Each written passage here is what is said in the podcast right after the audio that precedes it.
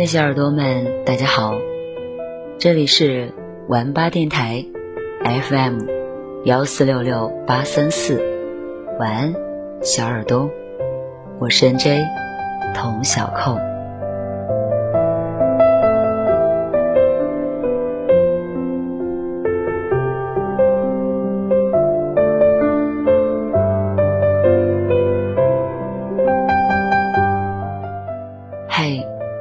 知道吗？我们差点就没有遇见。我刚好遇见你，你刚好遇见我。实际上，这是一件非常巧合的缘分。这个世界上有二百二十四个国家和地区，它们分布在这颗广袤的蓝色星球上，互相间隔着大海和山川。这些国家里的人们总共拥有五千六百。五十一种语言，你我很巧的出现在了同一个国家，使用同样的母语。很巧的，你来到了这里，我的电台录播房间。晚安，小耳朵。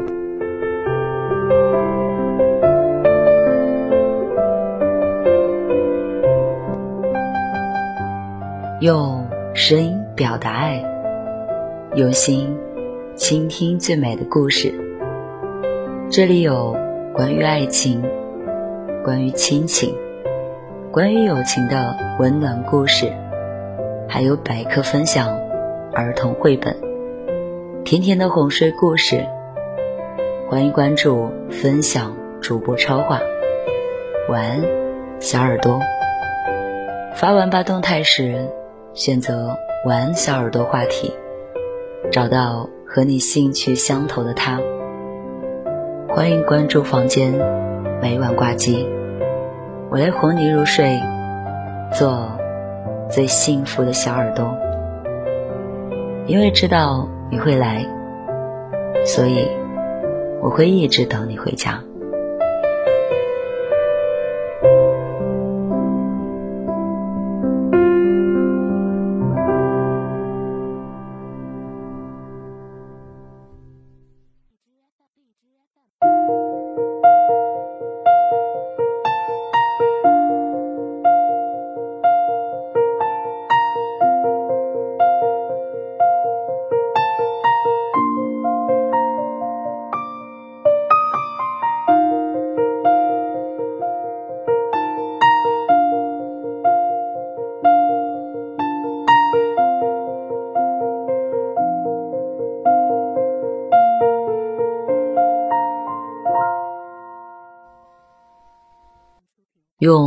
声音表达爱，用心倾听最美的故事。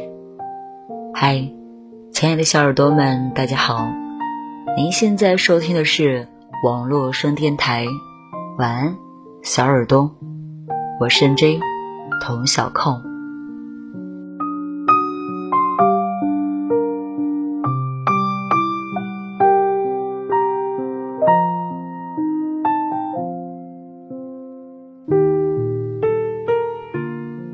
如果不是猪拱白菜的比喻，衡水那位高三学生的演讲，或许不会掀起这么大的波澜。高考前夕播出的这段演讲，带着衡水学霸的标签，背后意味的苦读、奋斗、全力一战，按照惯例，该是一管不错的积雪。他说想成为父母的骄傲。他还说，努力活成曾经被寄予厚望的样子，甚至还以穷人家孩子的身份为富人家孩子说了两句话。谁说他们就只是不知进取、混吃等死的纨绔子弟？他们往往比你更努力。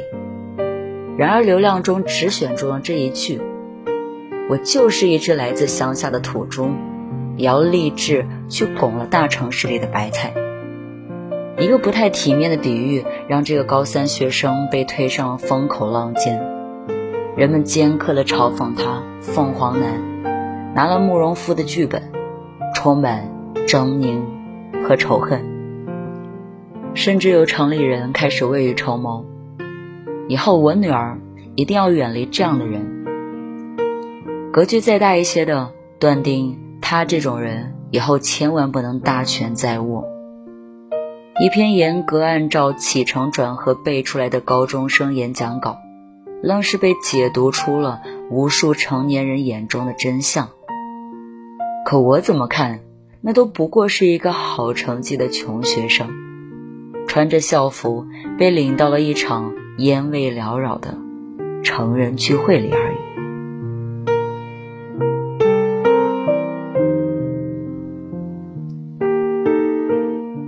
猪拱白菜”这个说法，容易让人联想到一些并不友好的观念。我无意为他开脱，我自己也听过这样的话。考上大学再谈恋爱，好对象多的是。等你去北京、上海了，什么都有。还有更直白的，找个城里人，得有几套房子。作为穷人家的孩子，考大学对于我来说是一件功利、目的明确的事情。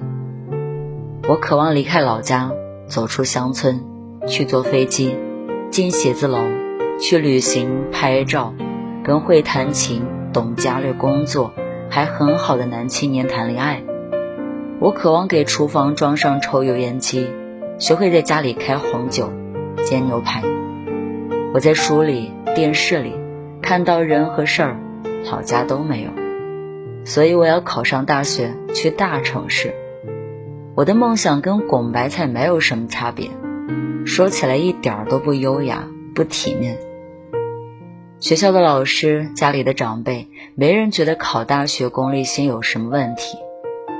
大人们是这样想的，小孩子是这样被教育的：考上好大学可以重写命运，改变一切。当然，也可以改变婚恋的选择权。它是宏大命运中其中一个细节。对于普通人来说，它比职业前景、收入天花板。兴趣圈层这些细节还显得更具体一些。他们对拱白菜的性别议题中侮辱意味并不敏感。看完整场演讲，这句话更像是接地气的鸿鹄之志。但在如今，呐喊这种要改命的野心，表达自己功利的欲望，越来越显得不合时宜。这个学生在演讲中把富与穷的参差喊出来，收获的不再是十年前的感动，而是主持人口中评价的炫耀苦难。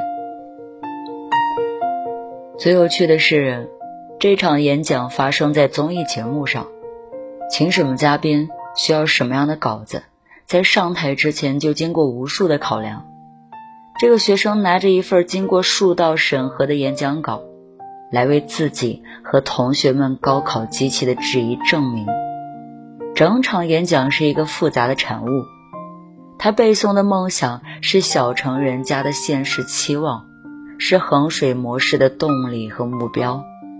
他起承转合、呼喊催泪的演讲技巧，是多年来屡试不爽的积雪模块。他对大城市的畅想和拱白菜的决心，是这个社会能给做题家。提供的真实奖励。他用力地展现从自卑到自信，从怀疑到坚定的神情，供镜头选用。十年前，这个叫做慷慨激昂、热血励志，如今换了天地，人们只看见咬牙切齿、充满仇恨。我不甘心当农村人，我要去大城市发展。人家有的我也要有，这个梦想毫无新意，时时刻刻都在发生。为什么偏偏这次不灵了呢？或许不是他欲望本身有什么问题，也不是猪拱白菜的比喻有多让人膈应，而是这个时代不再接受这种不够体面的姿态。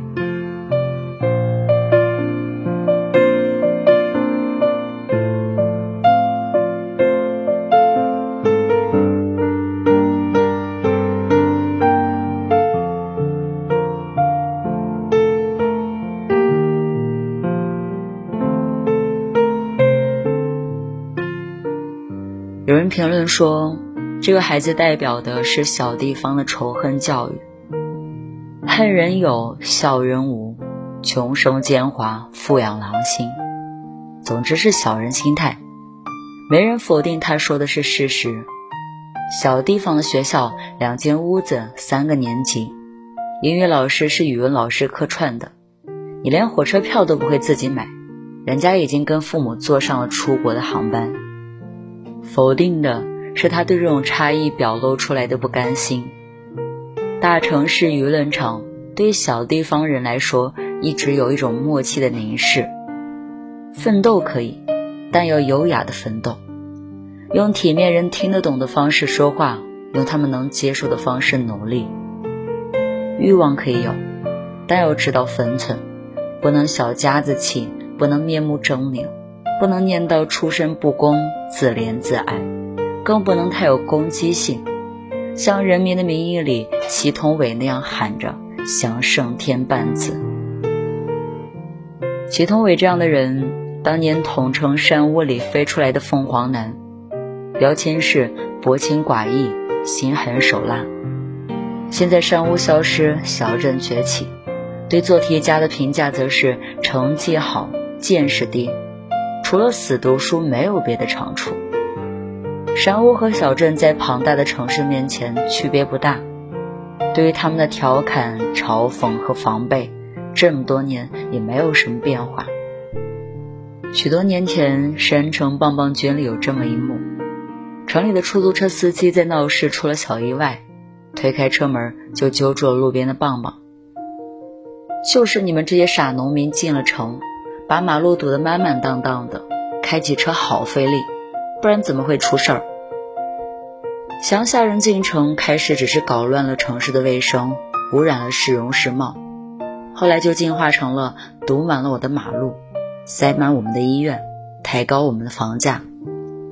本质上是没有人愿意被外来者分走资源，资源是城市优越感的来源。哪怕不是每一个居民都能享受到。美丽新世界里的金芳自己都穷得一塌糊涂，但因为城里人的身份，也有底气瞧不上乡下来的宝根。就算他没有享受过，至少也比宝根见过更多的世面。反过来，小地方的匮乏，大家都心知肚明。在相距甚远的时候，愿意给偏远山村的孩子捐款捐物。呼吁改善他们的生存和学习环境。一旦他们考上大学，要在城市里找工作、谈恋爱了，就成了避之不及的凤凰男、伏地魔。人对弱者的善意是有限的，往往只够提供给少部分不会冒犯自己、不会威胁自己的人。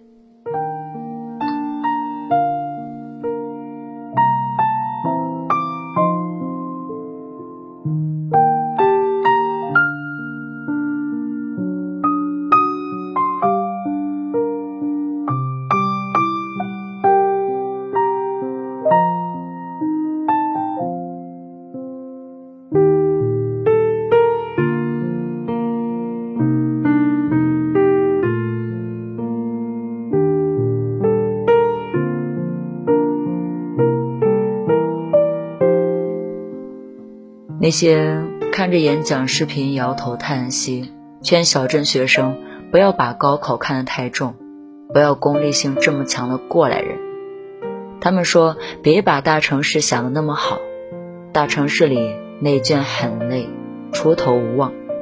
然而他们自己正是抱着同样的理想，以同样不怎么体面的姿态，一路走进大城市的。世俗意义上的成功。原本就是小镇学子读书奋进的动力，是家长送他们进学校、老师教他们写应试作文的原因。指责他目光短浅、着急忙慌，没有人聊一聊他演讲前半部分讲述的富孩子和穷孩子的差距，乡下学校和多媒体教室的差距。那些东西不是没有人听见，他们听到，然后总结为贩卖苦难。了不起的盖茨比开头那句话曾被无数人引用：“想要批评别人的时候，你要记住，不是人人都有过你拥有的那些条件，也总是在这种争吵里被忽略。说实话，我想象不出来小镇青年考大学时候应该抱有一份怎样体面的理想呢？不去想好工作、高薪水，不想着买个大房子、好车子、找个好对象，那该想点什么好呢？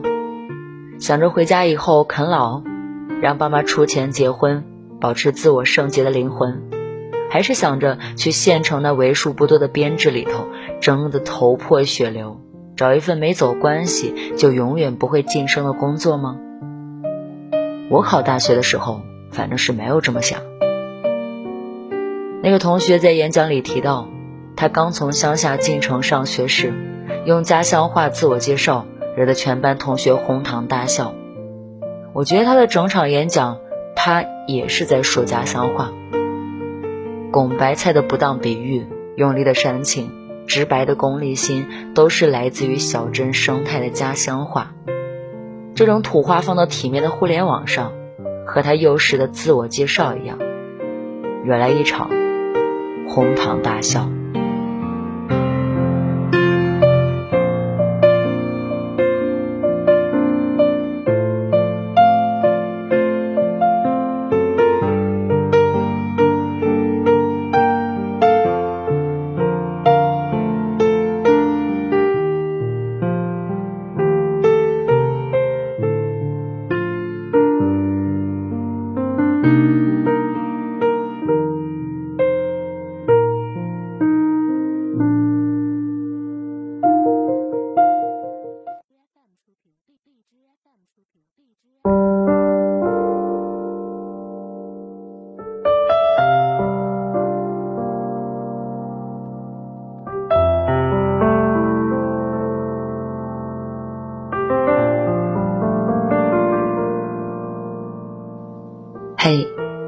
亲爱的小耳朵，本期节目到这里就结束啦。想要收听我更多的节目，欢迎大家在各大电台 APP 或平台上搜索 “NJ 童小扣”或“晚安小耳朵”，如荔枝 FM、喜马拉雅 FM、网易云音乐电台、酷狗电台、企鹅 FM。蜻蜓 FM、凤凰电台、微博电台、豆瓣电台、百度乐播、中国原创音乐基地等等，就可以收到我更多的节目啦。感谢大家的支持与厚爱，希望我的声音能够继续陪伴你们度过每一个或快乐或悲伤的夜晚，为你带来哪怕一丝丝的温暖。这里是网络有声电台，晚安，小耳朵，我是 N J 童小扣，感谢您的收听，我们下期再见。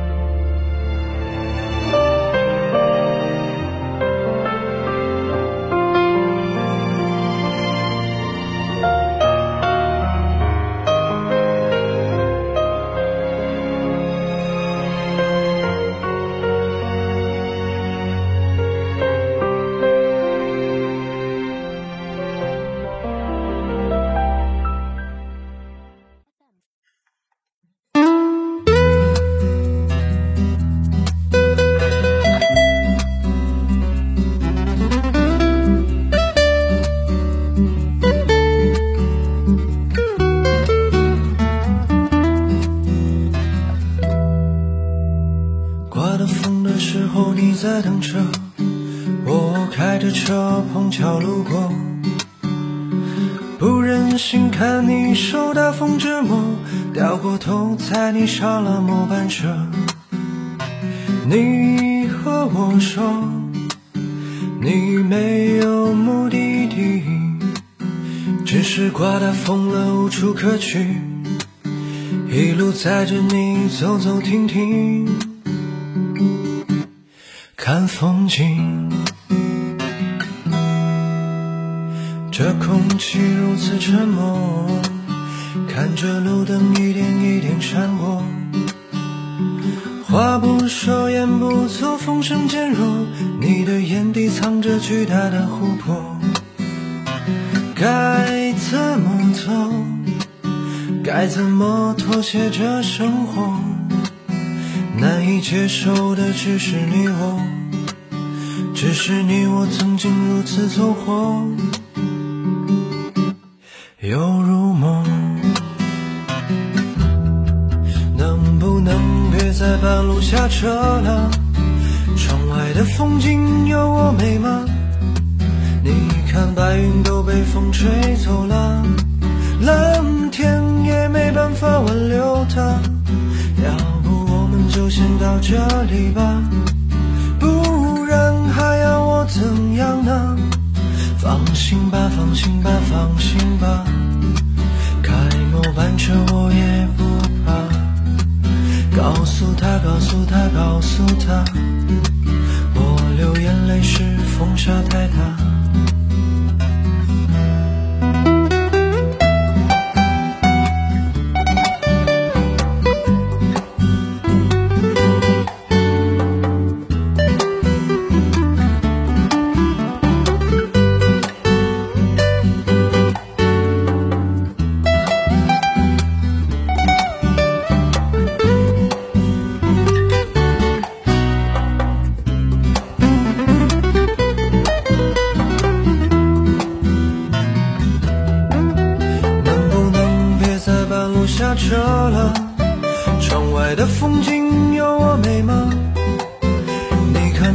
都遮住了繁华，熟悉的声音你在哪里呀？爱过了冬天或许就好了，